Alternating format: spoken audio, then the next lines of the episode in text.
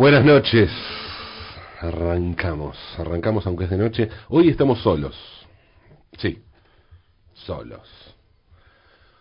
Hoy no hay mujeres, no van a escuchar mujeres en el aire de este programa ni en el de toda la M750. Hoy, 9 de marzo, es el paro internacional de las mujeres.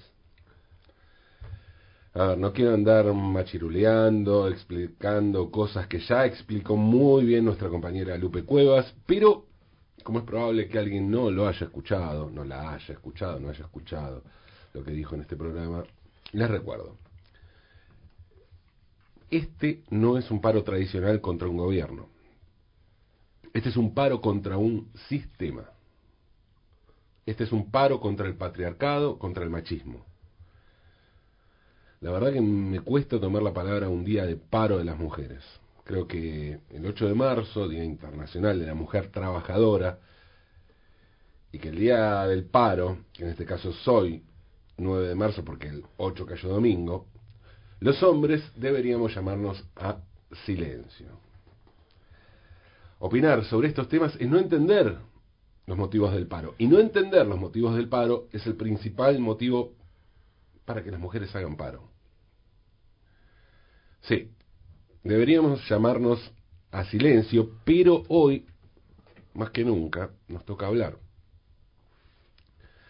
Y hablar cuando hay que estar callado es ponerse en evidencia, desnudar las peores miserias. Trataremos de hacerlo más o menos dignamente con la ventaja de saber que todo va a salir mal. En lo personal me siento rengo, desamparado, siento que este programa está diezmado, que la radio está incompleta, que somos apenas una parte. Y no sirve poner todo para hacer como si nada pasara. Sí, claro, vamos a poner todo y hacer las cosas lo mejor que podamos, como siempre intentamos, pero faltan nuestras compañeras y sabemos que las cosas sin ellas no nos van a salir bien. El silencio de ellas, en este caso, es un grito ensordecedor, una llamada de atención, una advertencia. Con el silencio de ellas se activan todas las dudas de nosotros. Sin ellas, nosotros nos volvemos inútiles, tomamos conciencia de que así no sirve y nos cuestionamos qué es lo que estamos haciendo mal para que ellas no estén. En lo personal puedo hacerme el aliade, el deconstruide y decir que no tengo nada que ver con la violencia bestial que están sufriendo las mujeres. Trato de hacerlo mejor, de aprender, pero soy un varón blanco y heterosexual. Soy la hegemonía, formo parte de eso. Son 69 femicidios los que hubo en lo que va del año. Arrancó ahora, 2020 estoy hablando. Ayer, Día Internacional de la Mujer Trabajadora, fue hallado el cuerpo de Fátima Acevedo en Paraná. No puedo hacerme el desentendido y hacer como si yo no formara parte de esto. Lo siento, no puedo no sentirme culpable y no puedo hacerme el pelotudo. Fátima estaba residiendo en la casa de la mujer tras haber denunciado a su pareja, Jorge Nicolás Martínez, por violencia. Entre otras cosas, Martínez le había arrojado ácido en la cara a Fátima. Le había obligado a tener relaciones sexuales contra su voluntad y le había dicho, si no sos mía, no sos de nadie. No, este espacio de la apertura del programa no suele estar dedicado a este tipo de relatos macabros. Pero más allá del espacio y del tema, las dudas sobre contar este tipo de hechos surgen por varios motivos. A ver, me pregunto, ¿no será que la reproducción de hechos, lejos de hacernos tomar conciencia nos vuelven naturales con los hechos. Nos hacen creer que eso es lo normal. A ver, está claro. el asunto nos produce terror. Pero ese terror no nos atrapa. El horror que nos produce no nos atrapa. Y en definitiva, no nos resulta atractivo. Que se entienda, ¿eh? no digo que nos guste en un sentido lineal, pero es posible que nos atrape igual que nos atrapa el suspenso o los relatos y películas de terror. Los femicidios se repiten porque se muestran como espectáculo, expresó recientemente la antropóloga Rita Segato, y agregó, se los analiza, se buscan detalles, sin ningún cuidado para el mimetismo que producen en la gente. Los medios están con una deuda con la sociedad. Ahí comparo la mediatización del suicidio y la mediatización de los femicidios y de las agresiones de género.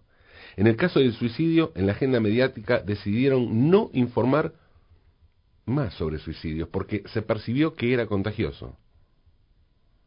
El femicidio también es contagioso, concluyó Rita Segato. Hay que reconocer que en los últimos años hemos vivido cambios vertiginosos. La palabra femicidio, por ejemplo, es de uso reciente. También es reciente el hecho de que muchas mujeres no quieren saber nada con eso de recibir un saludo que diga feliz día. Y ese caso, en ese caso, el asunto tiene que ver con volver a las fuentes. Durante varios años el 8 de marzo era el día en el que se batían récords de venta de flores y bombones. Había descuentos, las tarjetas para mujeres, claro, eran de manera lógica, era y era percibido como las cosas, los tipos de regalos que se, se, le tenía que hacer a una mujer. Era lo instalado, lo difundido, lo promocionado. Lo decían los anuncios callejeros, los spots televisivos, los consejos que se escuchaban por todos lados. Que se entienda, ¿eh? esto era visto como un asunto de cortesía, de cuidado a la mujer, de caballerosidad. Y cuando digo caballerosidad, era algo que implicaba respeto.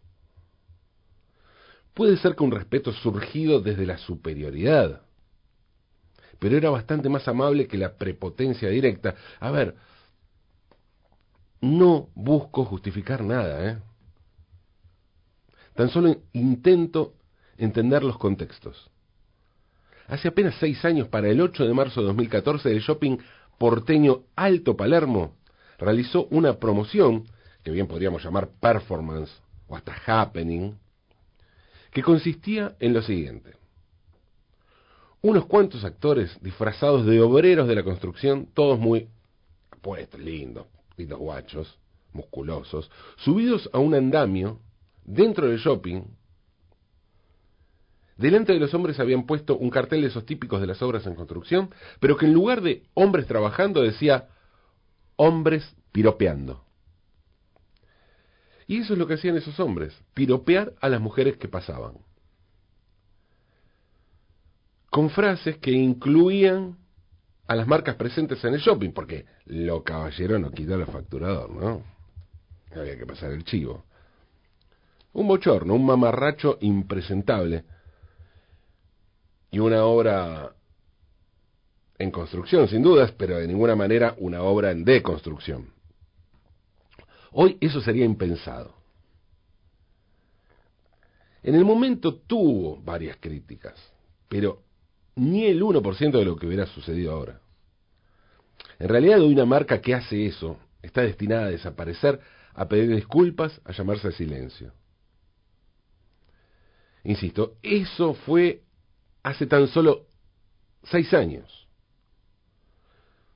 Y fue también, fue también seguramente el fin de las flores, los bombones, los piropos. Fue el comienzo del regreso a las fuentes.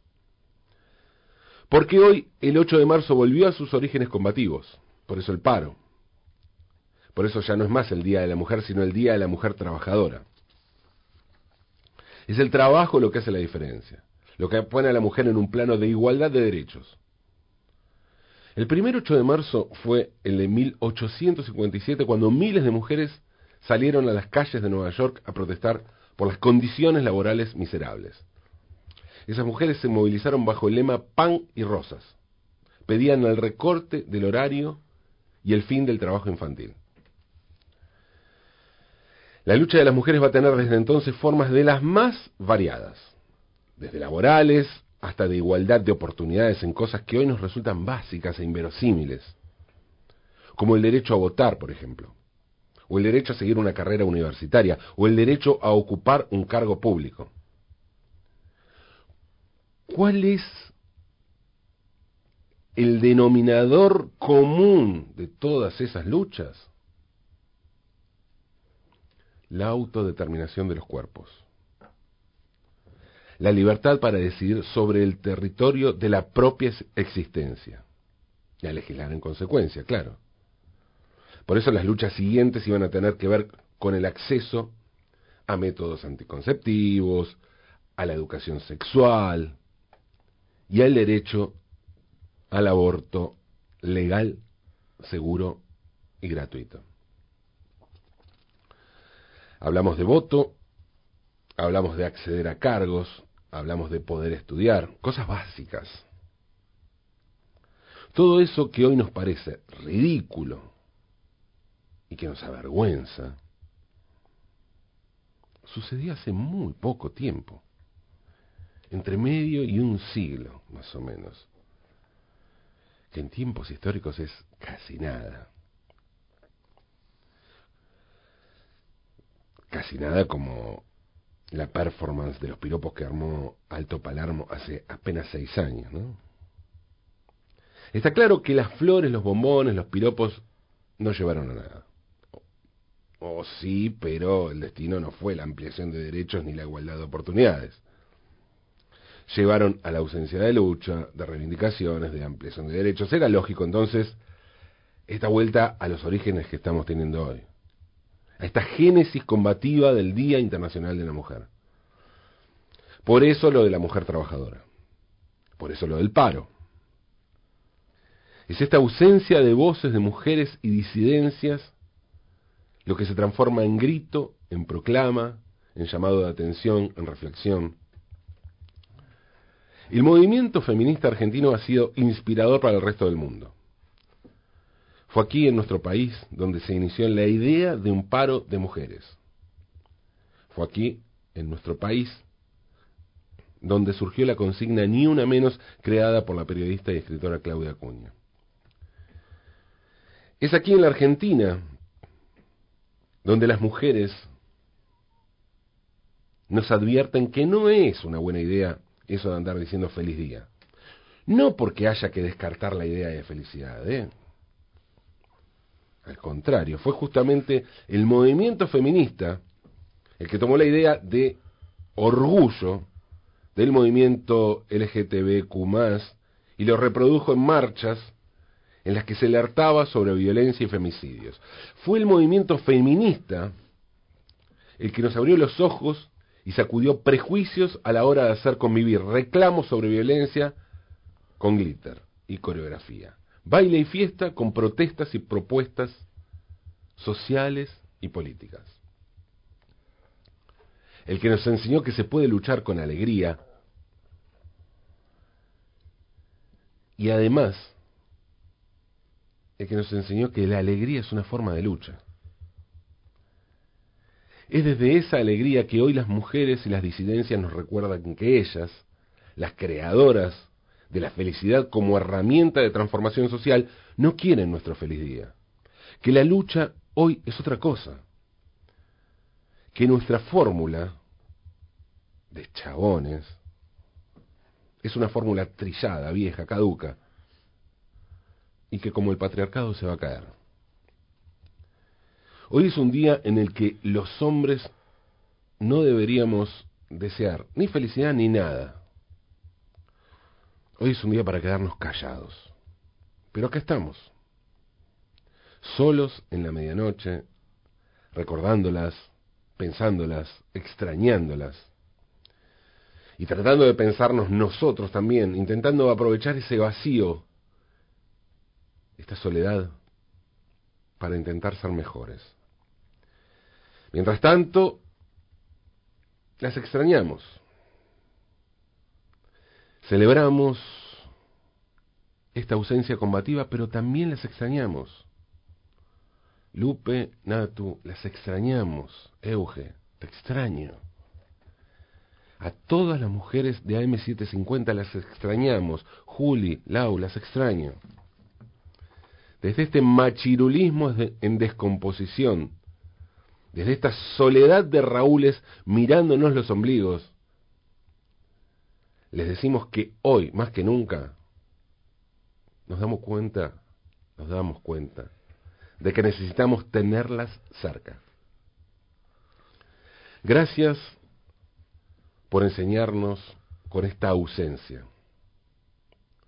Acá estamos, esperándolas, con ansiedad y con desesperación, para seguir aprendiendo, para seguir conviviendo, para intentar hacer de este un mundo más justo. Mientras tanto, y como podemos, seguimos adelante, aunque es de noche.